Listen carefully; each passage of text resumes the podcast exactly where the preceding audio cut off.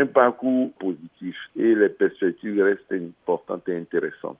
Les bonnes choses, c'est d'avoir réalisé des grands reportages, d'avoir réalisé de bonnes ventes et puis d'avoir une communauté de lecteurs, de partenaires qui nous sont fidèles malgré les difficultés de la presse en général. Les mauvaises choses, ou du moins la situation actuelle de la presse, est là, elle est connue. On se dit la presse de façon générale dans le monde, mais en particulier en Côte d'Ivoire, est en période de mévente et en chute. Et donc on peut penser que cela fait partie des mauvaises choses, mais en même temps c'est une épreuve, c'est un défi, c'est un challenge.